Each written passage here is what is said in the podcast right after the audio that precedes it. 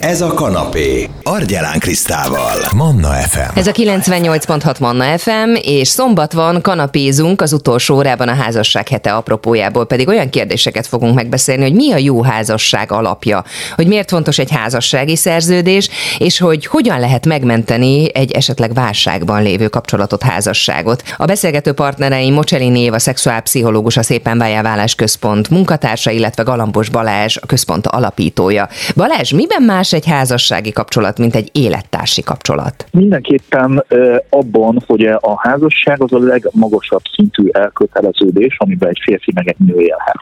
Tehát ez, ez, ez most így a, az érzelmi húrokat fenyegetve, ebben mindenképpen más, és természetesen jogilag is más. Tehát például, ha a felek házasságra lépnek, akkor a házastársi közösség az élettársi kapcsolat első napjától életbe lép, és minden megszerzett javak, illetve minden adósság és minden feleződik. Tehát a jóban, rosszban az gyakorlatilag kihat az anyagiakra is. És nem az van, hogy te pénzed, én pénzem, hanem egy házastársi közös vagyon generálódik innentől kezdve. Éva, pszichológiai értelemben mit gondolsz erről? Házasság kontra élettársi kapcsolat? Ez a jogi része is természetesen megszületik egy házasságkötés alkalmával, de leginkább a biztonságot jelenti, azt hiszem, ha pszichológiai értelmét nézzük a házasságnak, az egy biztonság. Azt mind a két fő azt mondja, hogy nem keresek már tovább, téged szeretnélek, veled szeretném leélni az életem. Tehát a családrendszer szempontjából egy nagyon fontos elköteleződés, én azt gondolom a házasságkötés. Miért fontos a házassági szerződés? Miért érdemes, mikor érdemes egyáltalán kötni? Nagyon szép, pátoszos kifejezés ez a, ez a házasság, házasságban lenni, viszont házassági szerződés nagyon fontos lenne kötni. Na most miért lenne, miért fontos házassági szerződést kötni?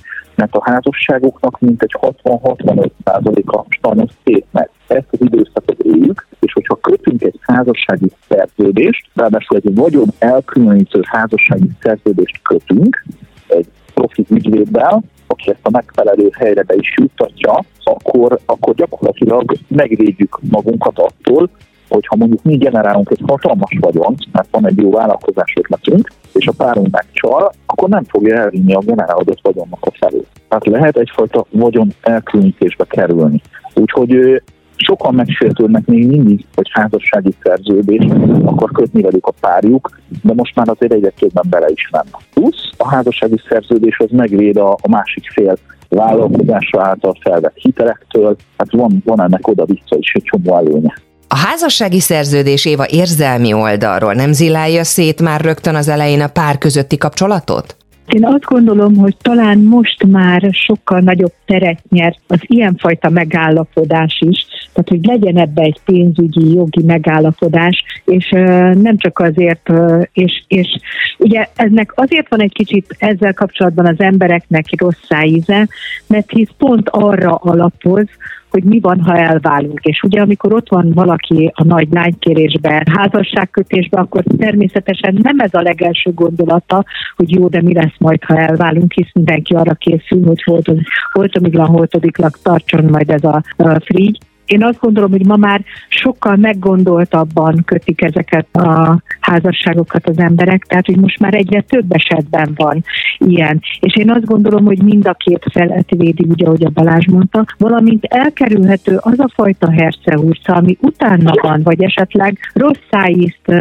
ad a pároknak vállás esetén, tehát hogy elkezdenek mondjuk a vagyoni dolgokon, vagy például vitatkozni, vagy egy vagyoni történet mondjuk megnehezíti a vállásukat, vagy túl hosszúvá teszi a procedúrát. Tehát, hogy inkább ez a lényege, hogy előre gondolkodunk, és nem a vakszerelemben próbálunk mindent elhinni, amit gondolunk, hogy romantikus elképzelésekkel bírni a házasság kötést illetően, hanem az egy megalapozott szerződés kell, hogy legyen, ahol majd, ha vége van, akkor lesz egyfajta osztozkodás, ha pedig nem, akkor, akkor pedig ez ott marad az ügyvéd életében, és, és akkor semmi gond nincs ezzel a házassági szerződéssel. Annyit fűznék rá az Éva mondanójára, hogy egy házassági szerződés ugyanannyira fontos, mint hogyha elmegyünk egy síútra, és kötünk egy balesetbiztosítást. Ugye a sielés is magyar ember ritkán csinálja, ne Isten, nem jön, nem jön úgy bele a dologba, szalagszakadás, és már is ott fekszünk az iszonyatosan drága oszták kórházba,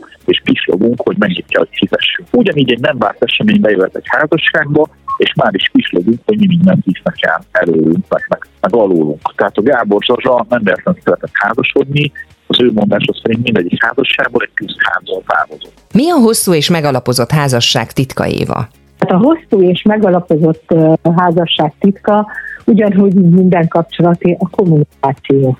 A kommunikáció, az őszinte kommunikáció, az erőszakmentes kommunikáció, a, a fejlődésbe vetett hit, az önismereti fejlődés, az, hogy figyelünk a változásainkra, és újra összecsiszolódunk párunkkal. Tehát, hogy azok a, a, azok a pontok a házasságkötésben, amik az évek vagy az idő múlásával egyértelművé válnak, ahhoz tudjunk újra alkalmazkodni, és a párunk változásához is tudjunk alkalmazkodni. Balázs, szerinted mi a jó házasság titka? Én annyit mondanék csak, hogy egy jó házasság az én tapasztalataim alapján olyan, mint egy három lábas tehát célok, gondolkodás és jó szexuális élet kell, hogy meglegyen egyszerre, mert hogyha ez nincs meg, nincsen közös cél, de van mondjuk közös gondolkodás és jó szexuális élet, akkor sem erre sem megyünk. Ha jó gondolkodás van, de nincsen jó szexuális élet, viszont van közös cél, meg nincsen erre sem megyünk, és ugyanígy a harmadik verzió. Illetve a másik, hogy a házastársunk érzelmi bombszámláját figyelnünk kell, hogy nem ürülhet le. Tehát foglalkoznunk kell egymással, udvarolnunk kell, nekünk férfiaknak a nők felé, a nőknek meg kell adni az elismerést, hogy a férjünk biztonságérzetet ad, hogy számíthatunk rá, hogy felnézünk rá, és akkor nem történhet baj, hogyha ezekre figyelünk. Mi az a pont, amikor még megmenthető, visszafordítható egy házasság, és mi az, ahonnan már nincs visszaút? Éva, mit gondolsz? Hát ez egy nagyon összetett kérdés, mert én azt gondolom, hogyha vannak érzelmi alapok egy házasságban, és vannak működőképes lábai, akkor én azt gondolom, hogy visszafordítható. Hogyha, hogyha kívültek az érzelmek, ha már nem tudnak kommunikálni, hogyha olyan nagyfokú negatív érzések és tüskék vannak, amiből a párok nem tudnak kilépni, vagy a házastársak nem tudják elfogadni, rendbehozni, én akkor azt gondolom, hogy már el kell válni. De én azt gondolom minden házasságnak, mindenképpen érdemes legalább megpróbálni helyrehozni, és akkor lehet igazából kimondani a végleges döntést, hogy váljunk el, már megpróbáltunk érte tenni, és megpróbáltunk egy kicsit már másképp működni, mint ahogy addig működtünk, hisz az addigi működés valahogy eljuttatott oda, hogy egyáltalán a vállás szóba kerül. Tehát én azt gondolom, hogy, hogy akkor egy változással, egy változtatással, egy segítségkéréssel még lehet esélye annak, hogy a, a kapcsolat helyrehozható, vagy hogy egészen más működésbe átsegíthető, és akkor, akkor még lehet esélye a kapcsolatoknak. Balázs, te mit gondolsz erről, hogy hol van az a határ, amit ha túllépnek a párok, akkor már nincs visszaút? Tökéletesen mondta az Éva. Én még annyit tudnék ehhez hozzáfűzni, hogy, hogy ne szégyeljünk segítséget kérni akkor, amikor, amikor eszköztelennek érezzük magunkat.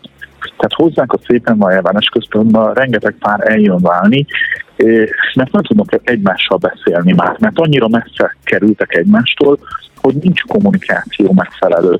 Mert abszolút banális hülyeségeken sértődtek meg egymással mondjuk évekkel ezelőtt, ami nem lett kibeszélve. És, és egy, ha egy megfelelő párterapeuta, egy megfelelő családterapeuta kezek közé kerül egy ilyen pár, akkor nagyon-nagyon könnyen kideríthető, hogy itt valójában még vannak érzelmi alapok, és a másik fél csak úgy odavágta kétségbeesésébe, hogy jó, akkor váljunk el, és szisztematikus munkával helyrehozható egy ilyen párkapcsolat, ahol, hogy Éva mondta is, valaha voltak érzelmi alapok. Még annyit ehhez hozzátennék egy mondatban, hogy nem baj, ha vannak krízisek a kapcsolatban, mert azt gondolom, hogy ezek a krízisek segíthetnek pont abban, hogy valahova eldőljön a kapcsolat. Tehát akár afelé, hogy tovább folytatjuk, megtanuljuk, megtanuljuk egymást, megtanulunk együtt kommunikálni, megtanulunk együtt élni, vagy azt, hogy megtanuljunk jól elválni, vagy szépen elválni. Létezik olyan, hogy szépen elválni, Balázs? Abszolút létezik, sőt, most már merem remélni, hogy miután két és fél éve létezik a Szépen Májjel Válás Központ, egyre gyakrabban létezik ez, velünk is, meg nélkülünk is. Jól és szépen elválni azt jelenti, hogy példát mutatunk a, a mellettünk élőknek, illetve a gyermekeinknek, a másik ö, ö, generációnak, az új generációnak abból, hogy azért, mert a házastársi közösség nem működött, attól még lehet emberként viselkedni a másikkal. És lehet jó szülőtársi kapcsolatban maradni adott esetben. Éva, neked erről mi a véleményed? Szépen méltósággal elválni a másiktól. Én is azt gondolom, hogy lehet szépen elválni. Alapvető szükséglete az, hogy azok a nagyon nagy érzelmi hatások, amik mondjuk egy ilyen krízisben kíséri a kapcsolatot. Tehát volt egy viszony, vagy, vagy már valaki azt mondta, hogy most már elég volt az egészből, vagy nem tudják megbeszélni, vagy nem tudnak a kommunikáción változtatni. Tehát, hogy muszáj, hogy a kapcsolat kijöjjön ebből az érzelmi nehézségből, mert az érzelmek mentén az egyik bosszút akar állni, a másik ki akar babrálni a, társával, nem érti meg, nem hallja meg azt, amit mondani szeretne, nem képes konstruktívan, proaktívan tenni azért, hogy ez ne így legyen, felhasználja adott esetben a gyerekeket arra, hogy hogy mondjuk a szülők között legyen valami probléma. Én, tehát, hogy én azt gondolom, hogy akkor lehet szépen elválni, hogyha túl vagyunk az egész krízis érzelmi nehézségein, és akkor, amikor már látjuk a valóságot, látjuk azt, hogy mi a racionális, mi a, a döntések hozadéka, akkor, akkor már lehet szépen elválni. Nagyon szépen köszönöm. A házasság hete apropójából jártuk körbe a kérdést, hogy mi a jó házasság alapja. A beszélgető partnerem volt a Szépen Váljálválás Központ szexuálpszichológus a Mocellini Éva, illetve Galambos Balázs alapító, és szó volt arról is, hogy pszichológiai értelemben mi a különbség a házasság és az élettársi kapcsolat között, mikor érdemes házassági szerződést kötni, most már szerencsére ez egyre inkább elfogadott, és nem sértődés lesz belőle, hogyha az egyik fél ezt felveti, illetve beszél beszéltünk arról is, hogy mi a jó házasság titka, és hogy mikor fordítható még vissza egy házasság, hogyha esetleg válságba került a kapcsolat. Ha valaki szívesen visszahallgatná ezt a beszélgetésünket is megtalálja a Manna FM podcast felületén, akár itunes akár Spotify-on, illetve lehetősége van arra, hogy kérdezzen, hozzászóljon a témánkhoz 0677 Manna, ez a kanapé, Argyelán Krisztával. F.